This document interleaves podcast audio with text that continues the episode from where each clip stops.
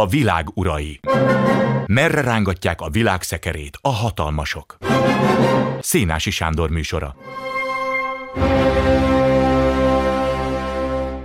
Jó estét kívánok! Ma esti vendégünk Holoda Attila, energetikai szakértő. Jó estét, Jó estét kívánok! Üdvözlöm a hallgatókat! Hogy milyen régóta folyik már Európában az a párbeszéd, hogy mennyire veszélyes a az unió kitettsége energiaügyekben, és mennyire meg kéne ezt változtatni, ez nagyon régóta folyik. Én egy 2017-es cikkre bukkantam, amelyik hát egy valóságos segélykiáltás, hát ez már nem volt olyan régen, ott írták, hogy hát az Unió a földgáz két harmadát importálja elsősorban Oroszországban, ez kb. 50 százalék, és hát Németország például majdnem teljesen 100%-ban importra szorul, Magyarország olyan 75-80%-ban, a spanyolok is majdnem 100%-ban, csak az Egyesült Királyság ugye gondolom a északi mezőknek köszönhetően 50%-os kitettsége volt. Nem igen történt semmi, hogy ezen változtassanak, illetve egy dologra emlékszik az ember, ez a Nabucco, ugye? De ez is egy fiaskó volt voltak éppen. Hát fiaskó volt, meg kútba esett fiaskó volt, de ugye, hogyha visszamegyünk a, a, a dolgok elejére, hogyha, hogyha elővennénk egészen régi eh, grafikonokat, akkor láthatnánk, hogy nagyjából a 70-es évek elejétől indult el az, hogy Európa egyre nagyobb importra szorult, akkor még azért volt jelentős saját termelés Európának, de a 70-es évektől kezdődően egyre nagyobb lett az igény, ugye ahogy nőtt az ipar, egyre korszerűbb lett, egyre tisztább energiát akartak használni, a korábbi szenes, meg olaj olajos fűtőművek helyett, és akkor áttért mindenki a földgázra, és a földgáz esetében egy nagyon erőteljes kiszolgáltatottság. Én azért hívom kiszolgáltatottságnak, ami annál jobb talán, mint a kitettség, mert a kitettségre azt mondja az ember, hogy üzletileg vagyok kitéve. A kiszolgáltatottság meg éppen a jelen eset az bizonyította, hogy itt azért többről van szó, mint sima üzlet, hiszen mondjuk úgy, hogy a a korábbi státuszkóval szemben, ami nagyjából úgy szólt, hogy körülbelül egyharmadot adtak a norvég, északi-tengeri, holland, angol források, egyharmadot adtak körülbelül az oroszok az európai importba, és olyan egyharmad jött a egyéb területekről, elsősorban Észak-Afrika, azon belül is Algéria az volt a legnagyobb beszállító, de volt Líbia, Tunis és a többiek, és ez a status quo, ez elkezdett fölborulni. Nyilvánvaló, hogy az oroszok tudatosan kezdték el növelni a saját részesedésüket. Egyrészt csökkentek a, az északi tengeri források, tehát a norvég források már nem tudtak annyit biztosítani.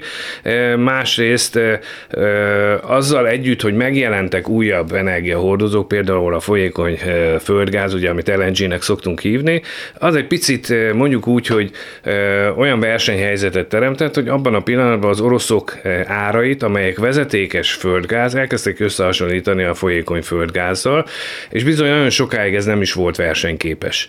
Eh, de nem volt ez egy olyan jelentős eh, kitettség még akkor, mert olyan szépen fokozatosan léptek följebb és följebb a, a, a beszállítási mennyiségbe, míg nem azért a 2020-as évekre, meg már 19 környékén az oroszok átlépték a 40%-os beszáll, beszolgált, vagy be, beszállításukat, ami azt akarta, hogy, hogy felborulni látszott ez a korábban kiegyensúlyozottnak tűnő egyharmad-egyharmad, mert egyharmadra mindig azt mondták, hogy jó, hát egyharmad bármi zavar van vele, akkor azt tudjuk a másikból pótolni, vagy legalábbis időszakosan meg tudjuk oldani a zavarok esetén, de azért 40 százalék az már az a határ, amikor azt mondja az ember, hogy azért 40 százalékot egyik pillanatra a másikra pótolni nem olyan egyszerű, és nem is nagyon lehet.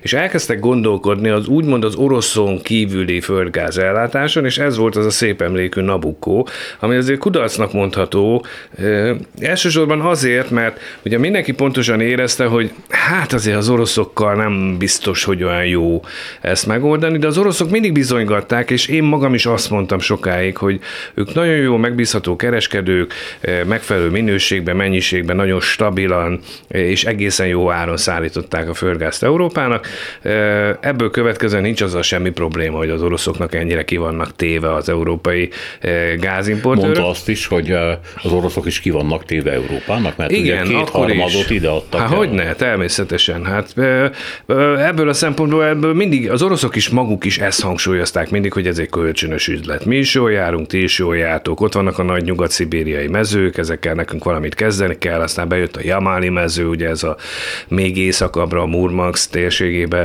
lévő előfordulások, és nyilvánvaló, hogy hogy amikor az oroszok is mérlegeltek, hogy ezt hova vigyék, hova adják el ezt a gázt, és ránéztek a térképre, azt mondták, hát Kína azért nagyon messze van. Tehát azért Kína jóval, de jóval messzebb van, mint Európa. Ráadásul a kínai befektetők, kínai partnerek nem biztos, hogy annyira mindig megbízhatók, az európaiakban lehet bízni. Tehát volt egy ilyen kölcsönös, kialakult ö, ö, megállapodás, de azért mindenki érezte, hogy le, lehet ezzel gond, vagy lehet ebből gond, és akkor jelentkeztek az azeriek azzal, hogy van nekik egy hatalmas mező, És ezt a, ezt a, a mezőnek a kifejlesztését akkor pörgetik föl, hogyha Európába erre bevőt találnak, erre a földgázra, és az milyen jó lehetőség arra, hogy akkor ne csak az orosz gáz érkezzen el ide, hanem a közép-ázsiai gáz is elérkezzen Európába. És elindult ennek a projektnek a kifejlesztése, több ország belelépett, illetve nem országok léptek ebbe bele, hanem az országok által kijelölt cégek, E, igen ám, de amik, mielőtt egy vezetéket építenek, e, főleg, hogyha sok, sokuknak a pénzéből, akkor ezt úgy szokták megtesztelni, hogy érdemes megépíteni, hogy úgynevezett előzetes aukciót bocsátanak ki, és megnézik, hogy mennyire jelentkeznek túl e, a kereskedők. De mivel már akkor elindult az az időszak, amikor az oroszok egyre nagyobb mértékben és egyre stabilabban és jó minőségben hozták a saját földgázukat, ráadásul akkor már épült a, az északi áramlat egyes ága, azt mondták, hogy ah, nem kell itt nekünk ezzel foglalkozni, és viszonylag alul jegyezték ezen az aukción a földgáz, ezért végül is kihátrált belőle minden ország. Eleinte szépen lassan mindenki benne volt, ugye a németektől az osztrákokon át az olaszokig mindenki, majd elkezdték szépen a kihátrálást, és bár a magyar kormány akkori hozzáállás az volt, hogy persze nekünk jó, mindegy, hogy hány vezeték csak rajtunk keresztül menjen, és ez egy egészséges hozzáállás, aztán végül is a magyar kormány sem erőltette annyira, különösen mikor megfordult a, a, az Orbán kormányba az a trend, hogy akkor az oroszok most már nem, nem utáljuk, hanem sőt, ellenkezőleg. És innentől kezdve gyakorlatilag kihultak az államok ebből a vezeték alól, és most érezzük ennek igazán a hatását, mert ha most lenne egy olyan vezetékünk, mint a Nabucco volt tervezve, akkor bizony mondjuk úgy, hogy Európa ha nem is röhögve, de azért könnyebben át tudta volna vészelni ezt az időszakot. Igen, hát ezért kérdeztem. Ráadásul ugye az Unió épp abban az időben meg hogy mondjam, csak megtámadott, és pontosabban megfúrta a déli áramlatot, és ennek a helyébe lépett volna a Nabucco. Szóval azért kérdeztem ezt a dolgot, hogy most, amikor Európa szinte kétségbesetten próbálja összeszedni a forrásokat, hogy mi lesz, meg van egy kis hisztéria is, hogy megfagyunk a télen, úgyhogy megnézi a karikatúrákat. Hát látom az arcán, hogy azért ez jó, tehát nem kell ezt így ennyire komolyan venni. De, de hát ugye a sajtó természet, hogy minden túldob egy kicsit, de azért problémák vannak. És ha ez a Nabucco meg lett volna, akkor azt mondta, ha nem is röhögve, de mennyire tudtuk volna pótolni az orosz szállításokat? Én azt gondolom, hogy akkor nem is biztos, hogy felmerült volna ez a kérdés, hogy pótolni kell az orosz szállításokat. Aha. Nekem ugyanis szilárd meggyőződésem, hogy az oroszok egyrészt tudatosan növelték Európának ezt a kiszolgáltatottságot az ők, ő feléjük, és a megfelelő szint elérését követően jöhetett az a gondolat, akár Vladimir Putyin fejébe is, hogy akkor én most meg fogom támadni Ukrajnát, mert ennél jobb lehetőség nincs, hiszen 40-42 százalékban kitett Európa az én gázomnak, az olajnak is elég magas eh, szintű kitettség, tehát nem fogják megszavazni azokat a szankciókat, amik ilyenkor eh, törvényszerűen beszoktak következni. Tehát én azt gondolom, hogy az oroszokat lehetett volna ezen a 30%-on, vagy egy picit még lejjebb szorítva 20%-on tartani, akkor nincs is ez a háború. Na de ha nincs a Nabucco, akkor hogy lehetett volna 30%-on tartani? Lehetett volna, hogyha hogyha a Nabukkon kívül azért elég sok vezeték érkezik még Európába, ráadásul az európai országok mondjuk úgy, hogy letettek arról, hogy saját forrásaikat megfelelő mélységben kiaknázzák. Ennek nyilván megvan a, a, az urbanisztikai oka is, mert annyira nagy a népsűrűség Európában, ami mondjuk nem jellemző az orosz területekre, vagy nem jellemző az Egyesült Államokra, ahol mondjuk a palagázból olyan borzasztó sokat elmennek, vagy az oroszoknál, ahol e, ilyen nagy, hatalmas nagy sztyeppéken, e, meg a tajga közepén lehet elmenni, és nem zavar senkit. Ezért Európa azt mondta, hogy hát a, a, a saját gáz az nem is nagyon éri meg, ráadásul az oroszok eléggé le tudták szorítani az árat. Eh, amikor az amerikai palagáz eh, kitört nagyjából úgy 2008-9 környékén, akkor eh, megjelentek Európa partjainál azok az LNG forgalmazók és termelők, amelyek korábban az Egyesült Államokra fejlesztették ki a saját mezőiket, és nem tudták hova rakni a földgázt. Tehát mondjuk úgy, hogy egyfajta gázbőség alakult ki, olyannyira, hogy 2018-19 környékén környékén, Hát gyakorlatilag arról cikkezett több szakújságíró is, hogy egyfajta gázlavina ért el Európát, abból választunk, és onnan, ahonnan akarunk. Nos, ezután a helyzet után jött az, hogy akkor miután mindenki azt mondta, hogy nekem semmi más nem kell mérlegelni, csak és kizárólag az árérték arányt, ebből következően nyilván, hogy az oroszok gáz az felértékelődött, mert a legolcsóbb volt, hiszen vezetéken ideért, és miközben megfúrták ugye a déli áramlatot, az előbb elhangzott, többek között a að németek által irányított Európai Unió volt az egyik, aki ezt eh, megfúrta, mondjuk úgy, hogy ezt a részét, eh, de a megfúrás sem úgy kell érteni, hogy, hogy ők ellenezték volna. Ők azt mondták, hogy rendben van, és egy teljesen szabályos, eh, szabályozó rendszernek kell megfelelni a Gazpromnak, csak éppen nem segítettek nekünk abban, magyaroknak, bolgároknak, hogy a bolgárok adták föl először ezt a déli áramlatot, utána jöttünk mi, ha bár mind a két országnak aláírt szerződése volt az oroszokkal, csak az Európai Uniótól annyi kritikát kaptunk, hogy ez nem jó így, nem szabad engedni az oroszokat eh, ebben a pozícióban bejönni, igenis be kell engedni más fogyasztókat a rendszerbe, stb. Közben meg ők szépen stikába kiépítették az északi áramlatot a németek. E, és akkor minden itt, itt ült Európa, hogy hát nektek lehet, nekünk nem lehet.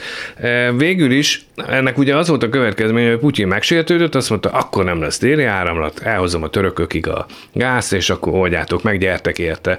Én emlékszem rá, ez 2013 környékén volt, valami Fekete-tengeri konferencián jelentette ki Putyin, és én már akkor mondtam, hogy nem kellene bedőlni, ez egy bluff.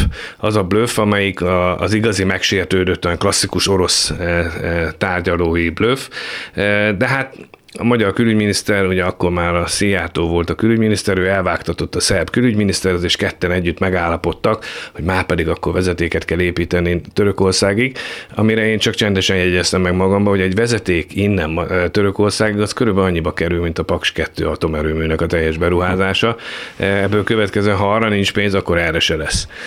Nyilvánvaló, hogy Európai Uniós pénzt szerettek volna erre szerezni, de nem kellett. Én akkor is azt mondtam, az oroszok el fogják hozni a gázt. El is hozták. Most arra megépült a, a török áramlat, vagy balkáni áramlatnak nevezett ha. új vezeték gyakorlatilag ugyanazon az útvonalon jön, mint ahol a déli áramlat jött volna. Ugyanakkor azt is látni kell, hogy az oroszok elfogadtak bizonyos feltételrendszert, amit az Európai Unió hármas energetikai csomagjában megköveteltek tőlük. Tehát tagadhatatlan, hogy volt hatása ennek a e, mondjuk úgy, hogy az uniós szabályozásnak. Ugyanakkor az uniós szabályozás, meg azok, akik az energetikai szabályozásban dolgoznak, picit elaltatja az uniós bürokratákat és politikusokat, mert azt hiszik, mert azt fel feltételezik, hogy aki itt akar dolgozni, az tudomásul veszi ennek a klubnak a szabályait. Aztán most már szépen lassan rájönnek, hogy nem, hogy a kereskedők nem veszik tudomásul, de sokszor a belső tagok sem minden esetben. Eh, lásd Orbán Viktor. Ebből következően eh, ők azt hitték, hogy pontosan elég, ha én csak szabályozom ezt a rendszert. Nekem ezért túl sok erőfeszítést nem kell tennem. Az oroszok majd idejönnek, ők elfogadják a mi dolgainkat, és akkor rendben lesz. Nem elég. Én magam azt hiszem 2014-15 körül írtam egy cikket arról, amiben ezt kárhoztattam, hogy ez nem lesz így jó, mert előbb-utóbb lesz egy olyan ország, amely ki fogja használni azt, hogy az uniós bürokraták elhiszik, hogy mindig mindenki be fogja tartani az ő szabályozási rendszert. Mondan erre példát, hogy mire, miről van szó? Tehát mi az, amiről azt hitte az unió, hogy elég a szabályozás, és mi az, ami kijátszható volt?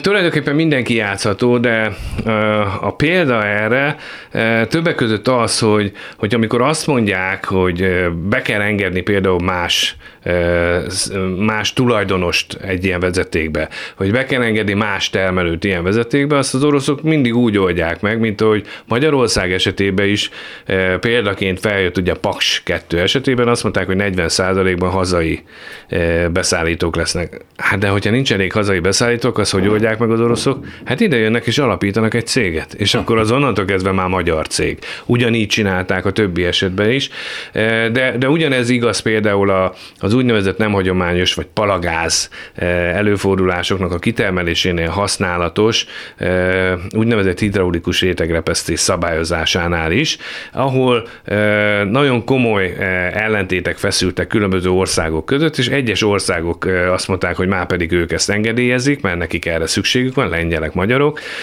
Az angolok engedélyezték, mert ők is azt mondták, hogy nagyon erősen csökken az északi tengeri előfordulásnak a mérete, tehát valahonnan pótolni kell. Ők engedélyezték, a franciák, románok, bolgárok betiltották. A dolognak csak az volt az érdekessége, eh, hogy a, a franciák, ha bár betiltották Franciaország területén a hidraulikus rétegrepesztés, jelenleg a legnagyobb palagáz kitermelő Angliában a Total amelyik ugye francia cég. Csak most nem otthon repesz, Csak most nem otthon repesz, hanem máshol. Hát ugye szeretjük ezeket a dolgokat megoldani így. Itt lenne egy mellékszál, ami nem biztos olyan nagyon mellék, tudnilik bár lehet, hogy ezt a Ukrajnában dúló orosz-ukrán háborúról kopintották egyes szakértők, tehát azt mondják, hogy amikor mi Európa energiállátásáról beszélünk, akkor tulajdonképpen egy amerikai-orosz proxy háborúról beszélünk, hiszen az amerikaiak már a 70-es évek óta figyelmeztették Európát, hogy ne támaszkodjon olyan nagyon az orosz olajra, meg földgázra,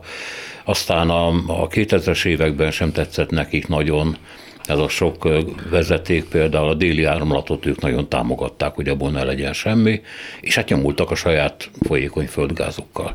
Ez mennyire vehető komolyan ez az állítás? Ahogy szokták mondani, minden ilyen összeesküvés elméletnek azért van valamilyen valódi háttere, tehát ami, ami tényleg tényeken alapul.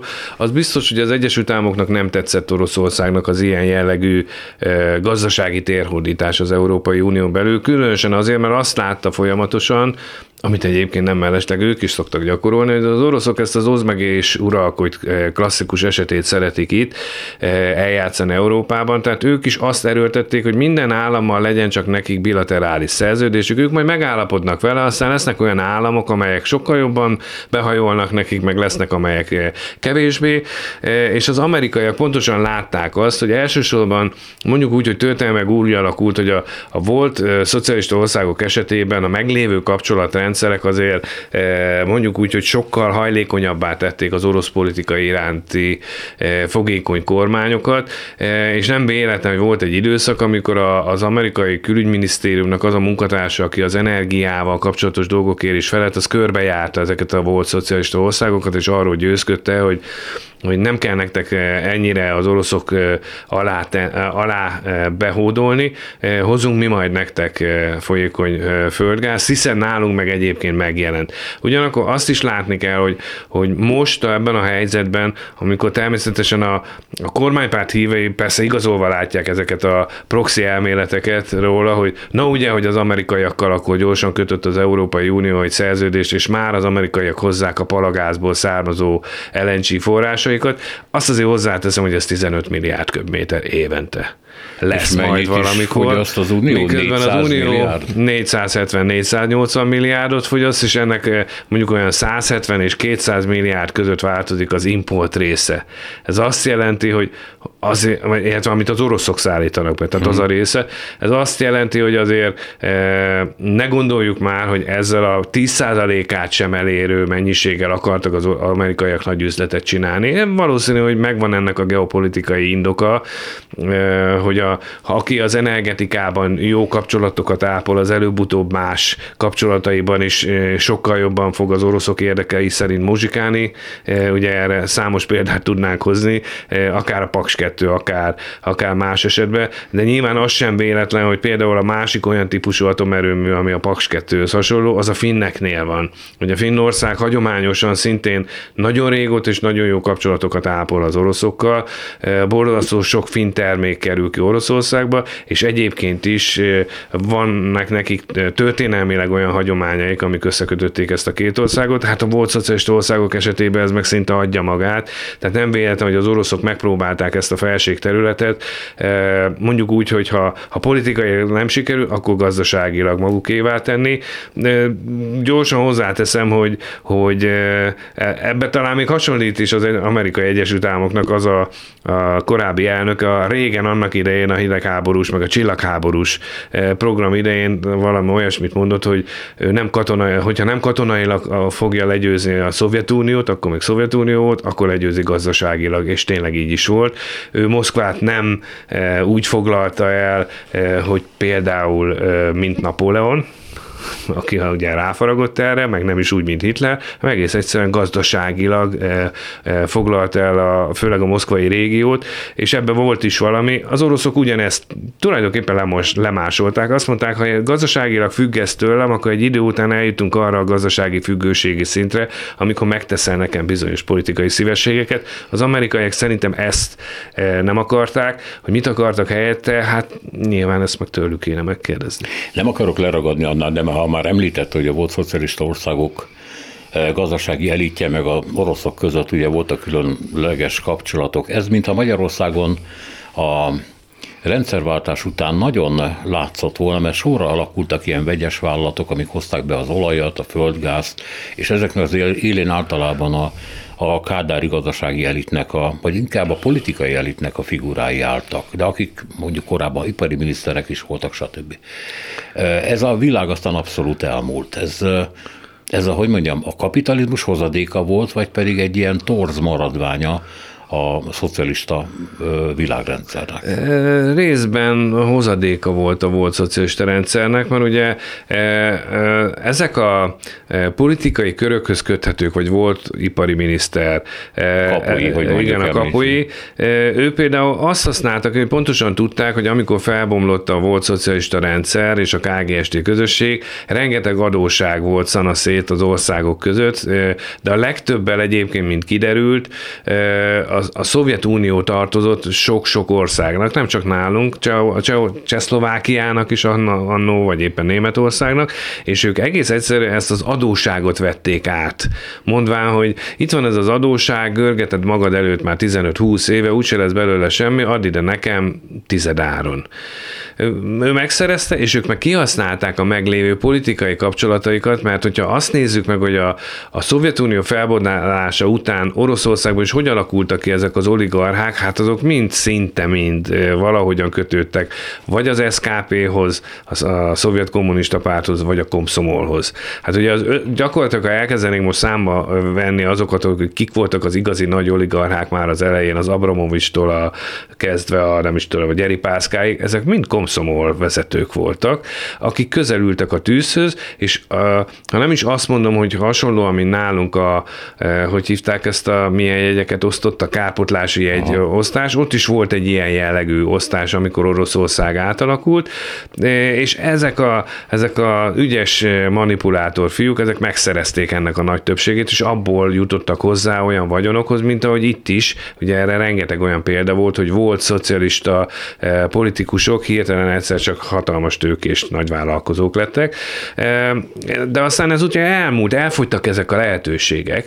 Aki ügyesen gazdálkodott, és volt benne spiritus, mondjuk úgy, hogy nem, nem azért volt politikus, mert politikailag lojális volt és megbízható jó elvtárs, hanem azért, mert egyébként értelmes volt, azok tovább éltek, nyilván most is vannak elég sokan. Aztán, hogy ki ki hol kötött ki, hogy most éppen a szocialista pártnál, a DK-nál, vagy éppen a, a Fidesz környékén vagy az MDF környékén, ez aztán mindenkinél máshogy alakult, de az látszott, hogy, hogy ezek, a, ezek a fiúk hirtelen átalakultak, és nagyon ügyes és nagyon okos tőkések lettek. Valószínűleg nem a politikában tanulták meg ezt a, a tudást, hanem erre nem voltak buták. Ugyanakkor, mivel elfogytak ezek a lehetőségek, csak azok érték túl, akik valóban jól és ügyesen tudtak gazdálkodni, valami olyan területre fektettek be, ami a későbbiekben is túlélte. Aztán volt, akinek ez a vége az nagyon csúnya, ha már a kapuit emlegettük, azért ővé volt a vértesi erőmű, én nem tudom, hogy Igen. ki, ki emlékszik rá. Azért a vértesi erőműnek a vége az nem volt annyira szép.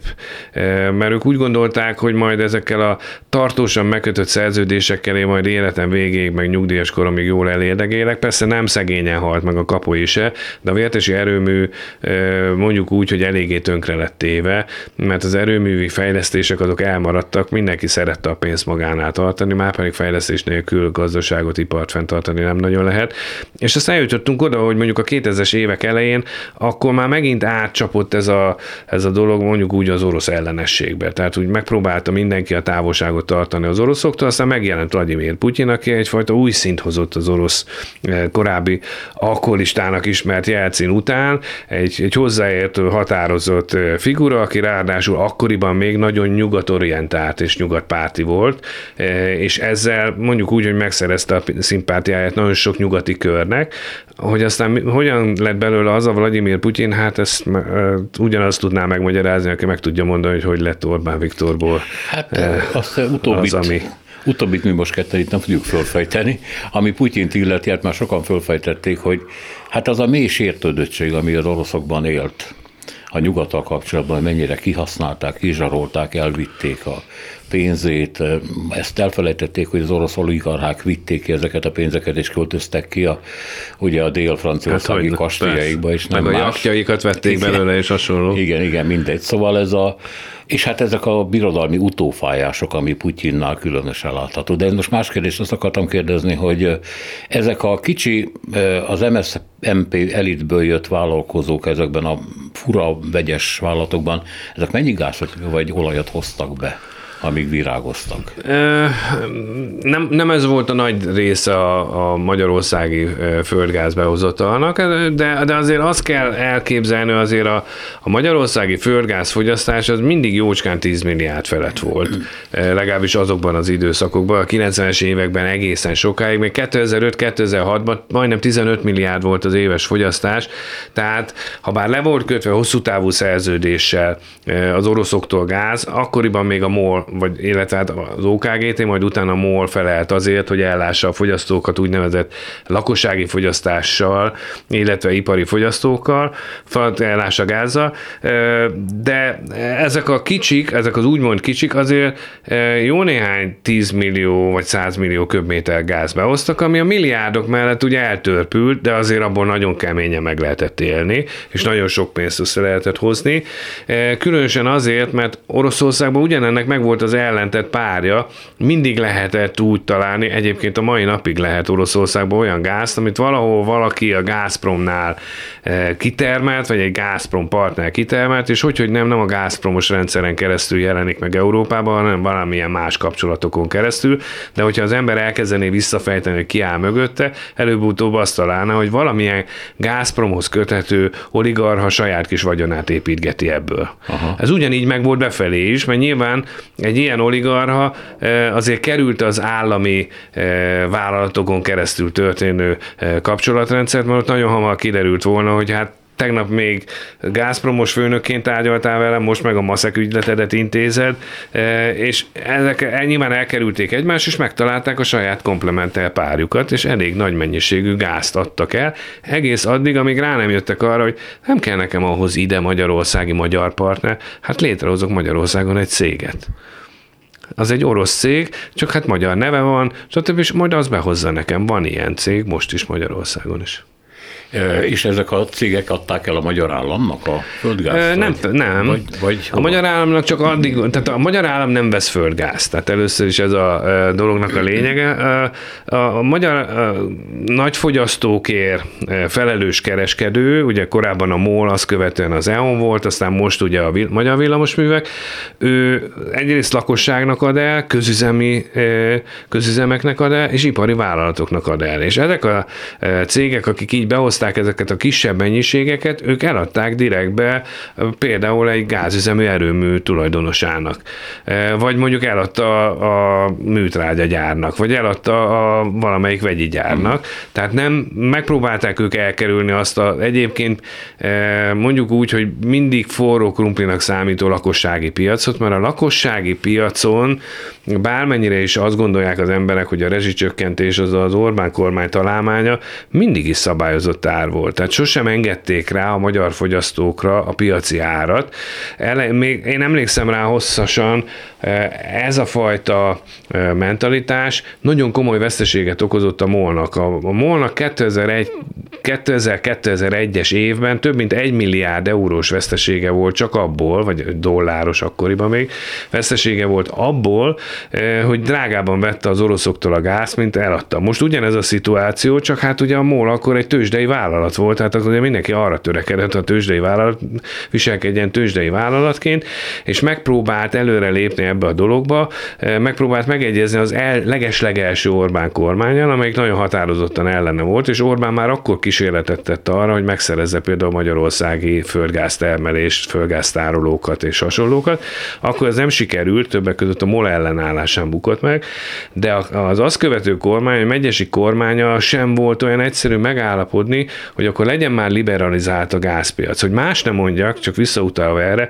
amikor a Csák János valamikor a MOL elnöke volt, ez pont 2000-ben volt, 99 és 2000 között azért mondott le a MOL elnöki tisztségéről, még egy évet sem volt a MOL elnöke, mert a korábbi ígéretekkel ellentétben nem tudott Orbán Viktorral megállapodni arról, hogy liberalizálják a gázpiacot. Így ugyanis nem lehet a, a részvényesek felé igazából mit mondani. Aztán a megyesi kormánya már meg lehetett állapodni, 2003. augusztusától lett liberalizált a, a magyar gázpiac, de akkor is úgy, hogy, hogy az pontosan pontosan tudta mindenki, hogy a jövedelem viszonyok nem teszik lehetővé, hogy a magyar lakosságra egy az egyben most rászabadítsuk ezt a e, külföldi árat, de e, indítsunk el egy folyamatot, és akkor mindenki úgy készült, hogy nem soká belépünk az Európai Unióba, és természetesen a jövedelmek is elkezdenek majd növekedni, és megközelítik a nyugat-európaiakat, és stb. stb. De az átmeneti időszakra jöjjön létre valamilyen olyan forrás alap, ahonnan meg tudjuk dotálni azokat, akik rászorulnak, e, és ennek erre a MOL vállalkozott, mert azt mondta, hogy ez egy kiszámítható adórendszer. De az, amikor én drágában adok el valamit, vagy drágában veszek valamit, mint amennyire eladom, az egy rossz üzlet. Az két különböző dolog. És azt mondta, hogy vonjatok el tőlem nagyobb bányajáradékot, például a földgáz esetében, e, és ebből teremtsetek egy olyan alapot, amiből tudjátok finanszírozni a lakosságnak a teherbíró képességét, és ez egy jó gondolat volt azzal együtt, hogy ennek nagyjából 2008-2009-re ki kellett volna futni. Mai napig fizeti a MOL ezt az emelt bányajáradékot, mert nem tudott eljutni a magyar jövedelem szint arra, arra hogy hogy egész egyszerűen a magyar lakosság ne érezzen meg például egy ilyen piaci árat. Most nem arról beszélek, hogy most itt az elmúlt éve, hmm. egy év alatt elszabadultak az árak, hanem a normális árat azt sem tudta volna rendesen megfizetni. Ami adott esetben kevesebb is volt, mint az az ár, amit ugye rezsicsökkentett árnak tekintettek. Oh, Igen, csak hát erre a lakosság soha nem jött rá. Hát mert ugye nem mondták el neki, tehát hát. ezért kell sötétségbe tartani az állampolgárokat, mert akkor nem kérdezősködnek. Berakom egy dobozba a honpolgárt, rakom a fedőt, aztán ott a sötétségben csak féljen, ahogy akar. Jó, nézzük meg azt, hogy uh, hol áll most Európa önmaga mentésében, ami az energiállátást illeti. Illetve van még itt egy másik kérdés, mindenki arra számolt, én nem tudom miért, hogy itt hangosan megbeszéljük egymással, hogy hogy kell átvenni az oroszokat és lecsatlakozni róluk, majd szépen, hogy ők addig engedelmesen szállítják az energiát, és nem törődnek azzal, hogy a, az Unió hogyan manipulál ezekkel a dolgokkal. És mindenkit nagyon meglepett, hogy az oroszok elkezdtek lelépni országokról, lekapcsolni Lengyelországot, kevesebbet szállítani Németországnak, még a magyarokat is megijesztették ugye ezzel a egyhetes karbantartással. De hát erre számítani kellett volna. Nyilvánvaló, hogy Egyrészt a fenyegetésnek van egy borzasztó erős árnövelő hatása. És az oroszok azt már arra nyilvánvaló, hogy amikor Vladimir Putyin 40-42%-os kitettségnél elindította a háborút, arra azért számolt, hogy, hogy valamilyen szankciókat be fognak vezetni, de azt gondolhatta, hogy ezt éppen a kitettség nagyságrendje miatt ez sokkal lassabban fogja meglépni Európa, és ha nem, akkor majd ott vannak nekem az elhelyezett tégláim, akik majd megakadályozzák, hogy embargó meg szankció legyen egységes teljesen elfogadva, és akkor már nem is lesz. E, és jól is kalkulált ez, ezzel a dologgal, mert azért Európa is nagyon hamar rájött, hogy 40%-os orosz beszállítási mennyiséget nem lehet egyik pillanatról a másikra kiváltani. Persze a politikusok szeretnek ilyeneket mondani, akkor holnaptól megoldottuk. E, ott az LNG hozzátok be. De ennek, a, ennek körülbelül annyi komolysága van, mint amikor német Szilárd taglalja a rezsicsökkentésnek az előnyeit. Maga se érti, hogy miről beszél, de nagyon jó hangzik. Tehát a politikusok is sajnos könnyedén rámondanak dolgokra olyat, hogy holnap után megoldjuk, vagy évvégén majd kiszállunk az oroszoktól, és nem gondolnak bele például azokba a következményekben, amit ön is mondott, hogy, hogy jó, jó, és akkor Putyin ott fog ülni, és tétlenül nézi ezt a dolgot. És Putyin meg egész egyszerűen azt mondta, hogy hogy hát igen, azt látom már, hogy ezek tényleg eltökélték magukat, hogy le akarnak válni. Le fogják csökkenteni az orosz beszállítási mennyiséget, ez nekem hosszú távon eh, komoly veszteséget fog jelenteni, mert egy valami biztosan látszik, Európa már nem fog eljutni még egyszer oda, hogy az oroszoknak hagyja, hogy 40%-os kitettségek bármilyen, bármilyen területen legyen. Ergo elveszítik a piac nagy részét. Akkor én most eh, meg kell, hogy, hogy előre kell, hogy ebből én sok pénzt összeszedjek. A bizonytalanság fenntartásával tudok sok pénzt összeszedni. Ráadásul már 2021-ben eh, volt ez a fajta eh, vita az Európai Unió egyik tagállama, vagy több tagállama és az oroszok között az északi áramlat kettő engedélyezésénél, amiért az oroszok azért csodálkoztak, mert ott aztán ők tényleg igyekeztek mindent betartani, amit a, az uniósok értek, ráadásul nem is egyedüli tulajdonosai az oroszok annak a vezetéknek, hanem közösen német, francia, olasz, mindenféle cég van abba benne és mégse kapták meg az engedélyt, holott ezért engedték be őket, és ezen egy kicsit nyilván, hogyha valaki elkötelezte ebbe az irányba magát, és ebbe sok pénzt fetszöltek, mert azért egy olyan vezetéknek a képítése 10-12 milliárd euróba kerül, akkor azt mondja, hogy jó, akkor, akkor induljunk el máshonnan, és először nyilván az oroszok sem azzal kezdték, hogy a legnagyobb partnerükkel zárták el a gázt. Tehát nem a németekkel kezdtek, a lengyelekkel meg a bolgárokkal kezdtek.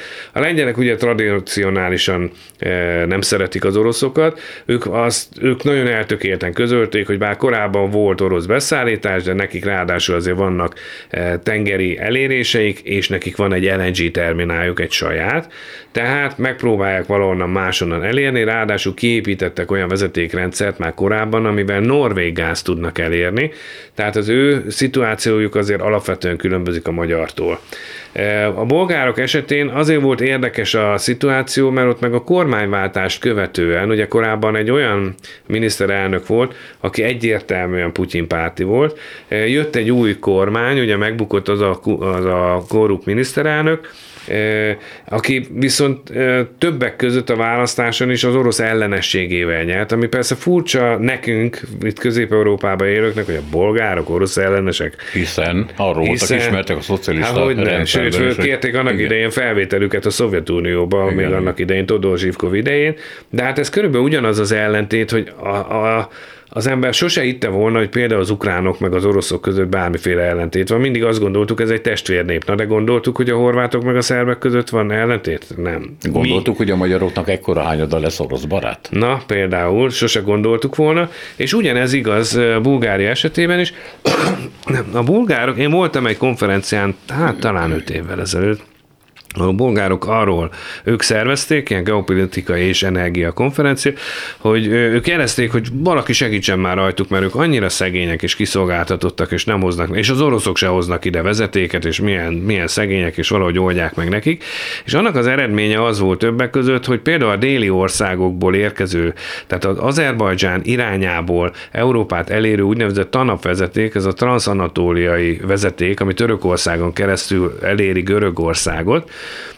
hogy miért nem kapja arra egy csatlakozást, és azt mondja, jó legyen.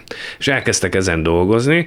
Én ezen felbátorodva e, már a bolgár kormány is azt mondta, hogy jó, akkor ő is ennek az évnek a végén, ő megszűn. Ő lejár a szerződés, a hosszú távú az oroszok, nem, nem fogja meghosszabbítani. Nyilván ebbe az is benne van, és én azt gondolom, hogy, hogy minden politikus azért titkon, ha bevaj, ha nem, a német, a francia, az olasz és minden egyéb más politikus úgy gondolja, hogy persze nem arról szól itt a dolog, hogy az oroszok azokat nullára kell leszorítani. De arra mindenképpen, hogy egy olyan, olyan határa 15-20 százalék alá, ami esetén már nem lesz ez a zsarolási potenciál benne. Ugyanígy igaz a, a, mit tudom, a bolgároknál is, akiknek azért nyilván már csak a, az ered, hogy mondjam, a közös eredetüknél fogva is megvannak azok a kapcsolatrendszereik, hogy azért az oroszokkal kibékülnek. Rengeteg orosz él egyébként Bulgáriába, akik az üdülőhelyeken millió dolgot felvásároltak, mindenféle apartmanokat és üdülőket. De most is megvan egy ilyen élő kapcsolat, nem is nagyon értették az oroszok ezt a fajta ellenkezést, de hát nyilván, a, hogyha a, a, a politikusok szállnak bele valamibe, ők mindig szeretnek ilyen végletes dolgokat mondani. De gondoljunk rá, hogy mit mondott 2008-ban Orbán Viktor az oroszokról.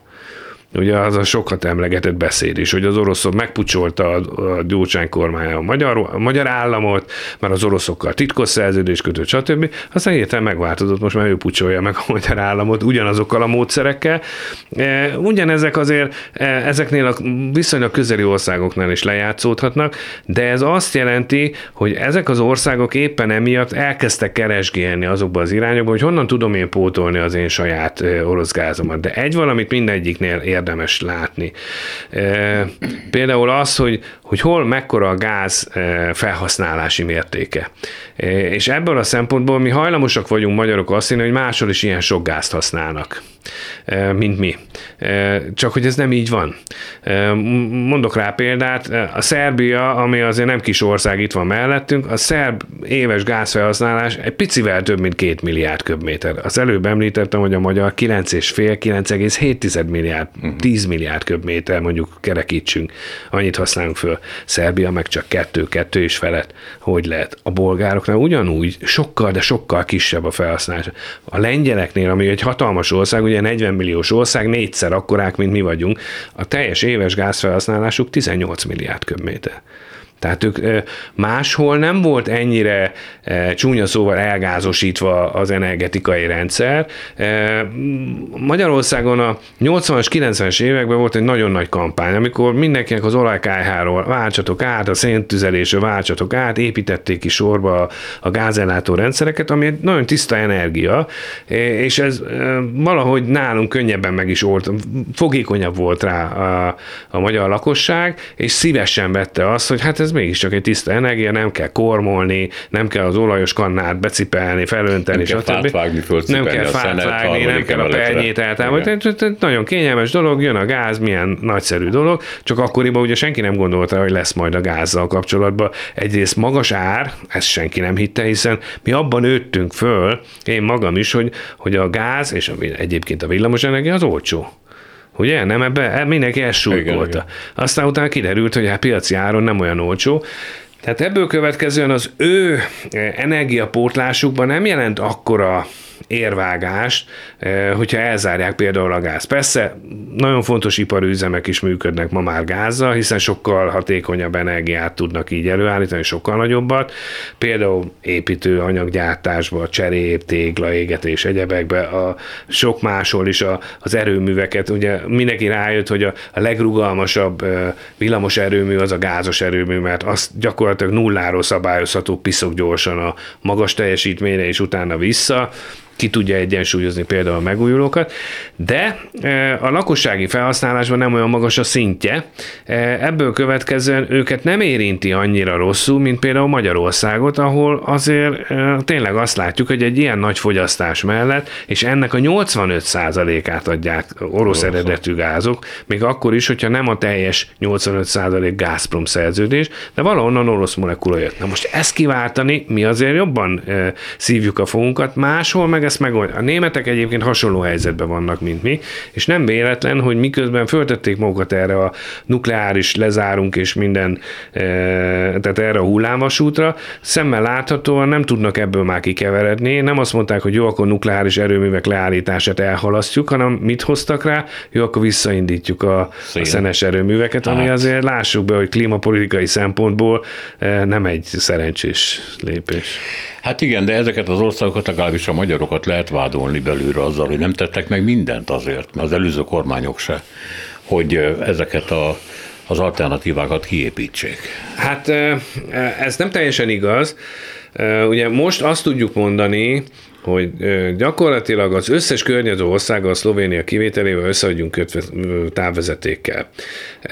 Ez egyébként nem volt így. 20 évvel ezelőtt nekünk egy vezetékünk volt, ami Beregdaróznál bejött Magyarországra. Zsákország volt Magyarország földgáz ellátás szempontjából, akkor volt utána az első kapcsolat a, a Baumgartneri csatlakozás, de a, a, aztán arra nagyon hamar rájött mindenki, hogy, hogy valami fajta diversifikált útvonal és forrás ellátottság segíthet minket abban, hogy az oroszokról jobban leváljunk. Ez a 2008-2009 táján történtek meg azok a döntések, uniós szinten is, hogy ezeket támogatni fogják, meg Magyarországon is, kössük össze magunkat Szlovákiával, eh, Romániával, Horvátországgal.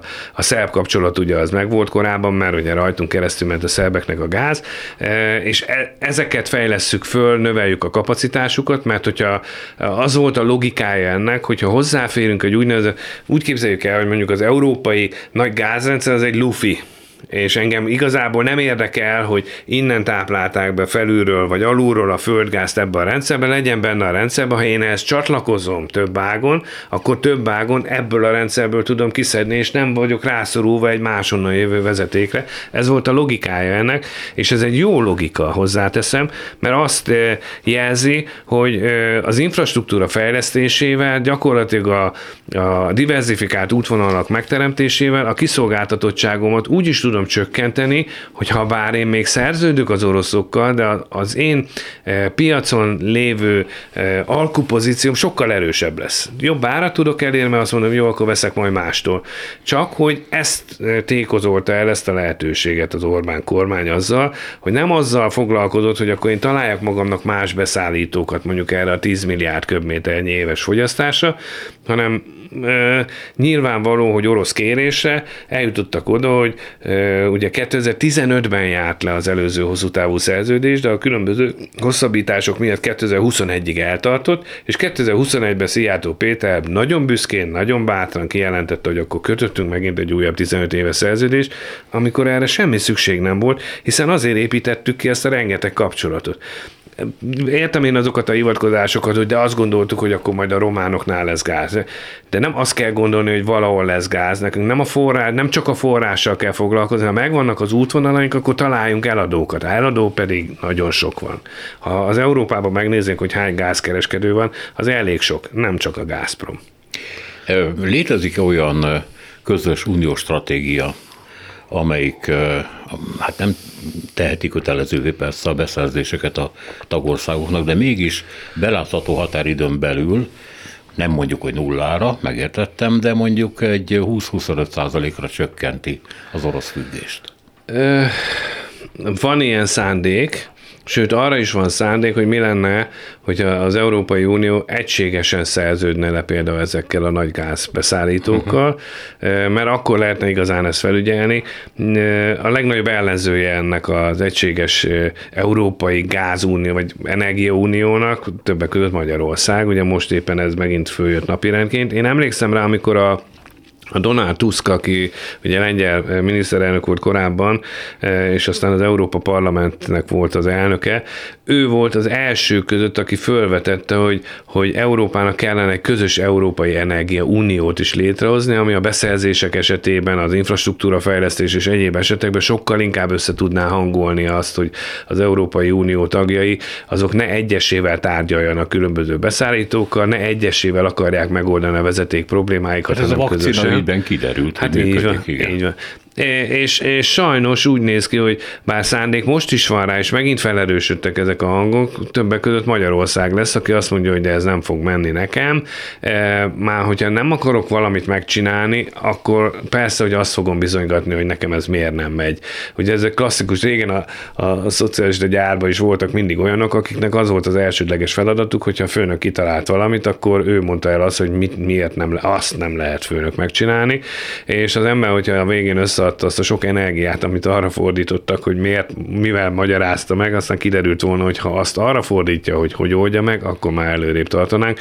Itt most ugyanez a helyzet, tehát a, ahelyett, hogy, hogy mindig ilyen nagyon látványos dolgokat és vétókat és egyebeket emlegetünk, meg egyik nap még vétót emlegetünk, meg azt mondjuk, hogy nem tudjuk megoldani az olajszállítást csak az oroszok felől, másnap meg elrohanunk horvátokkal tárgyalni Adria vezetékről, és utána diadalmasan bejelentjük, hogy az a vezeték, ami egyébként készen van, hogy készen van, 15-20 éve.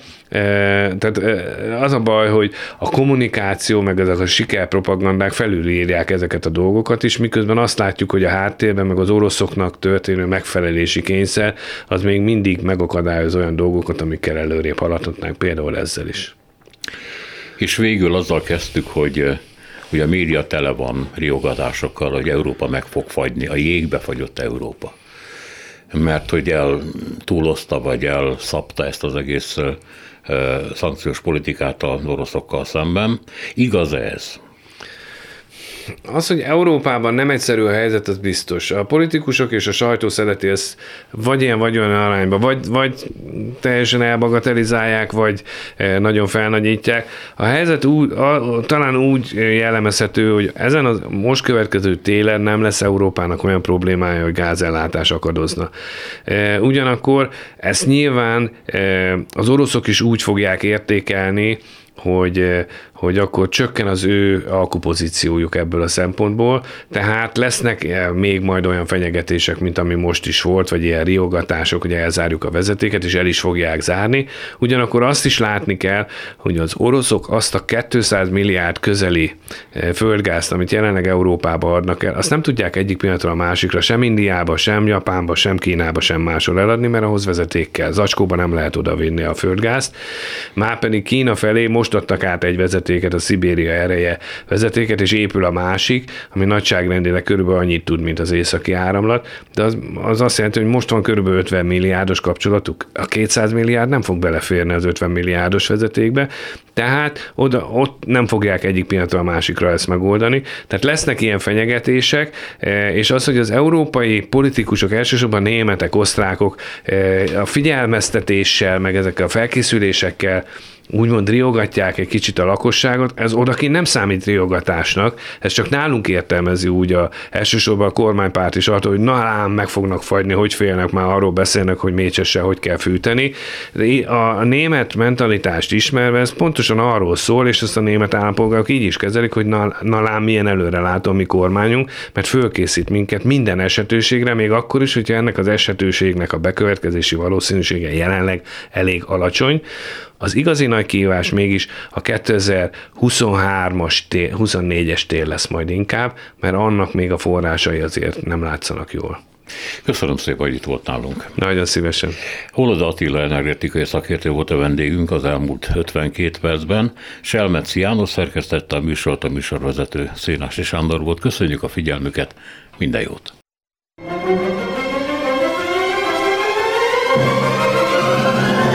A Világ Urai című műsorunkat és Szénási Sándor műsorvezetőt hallották.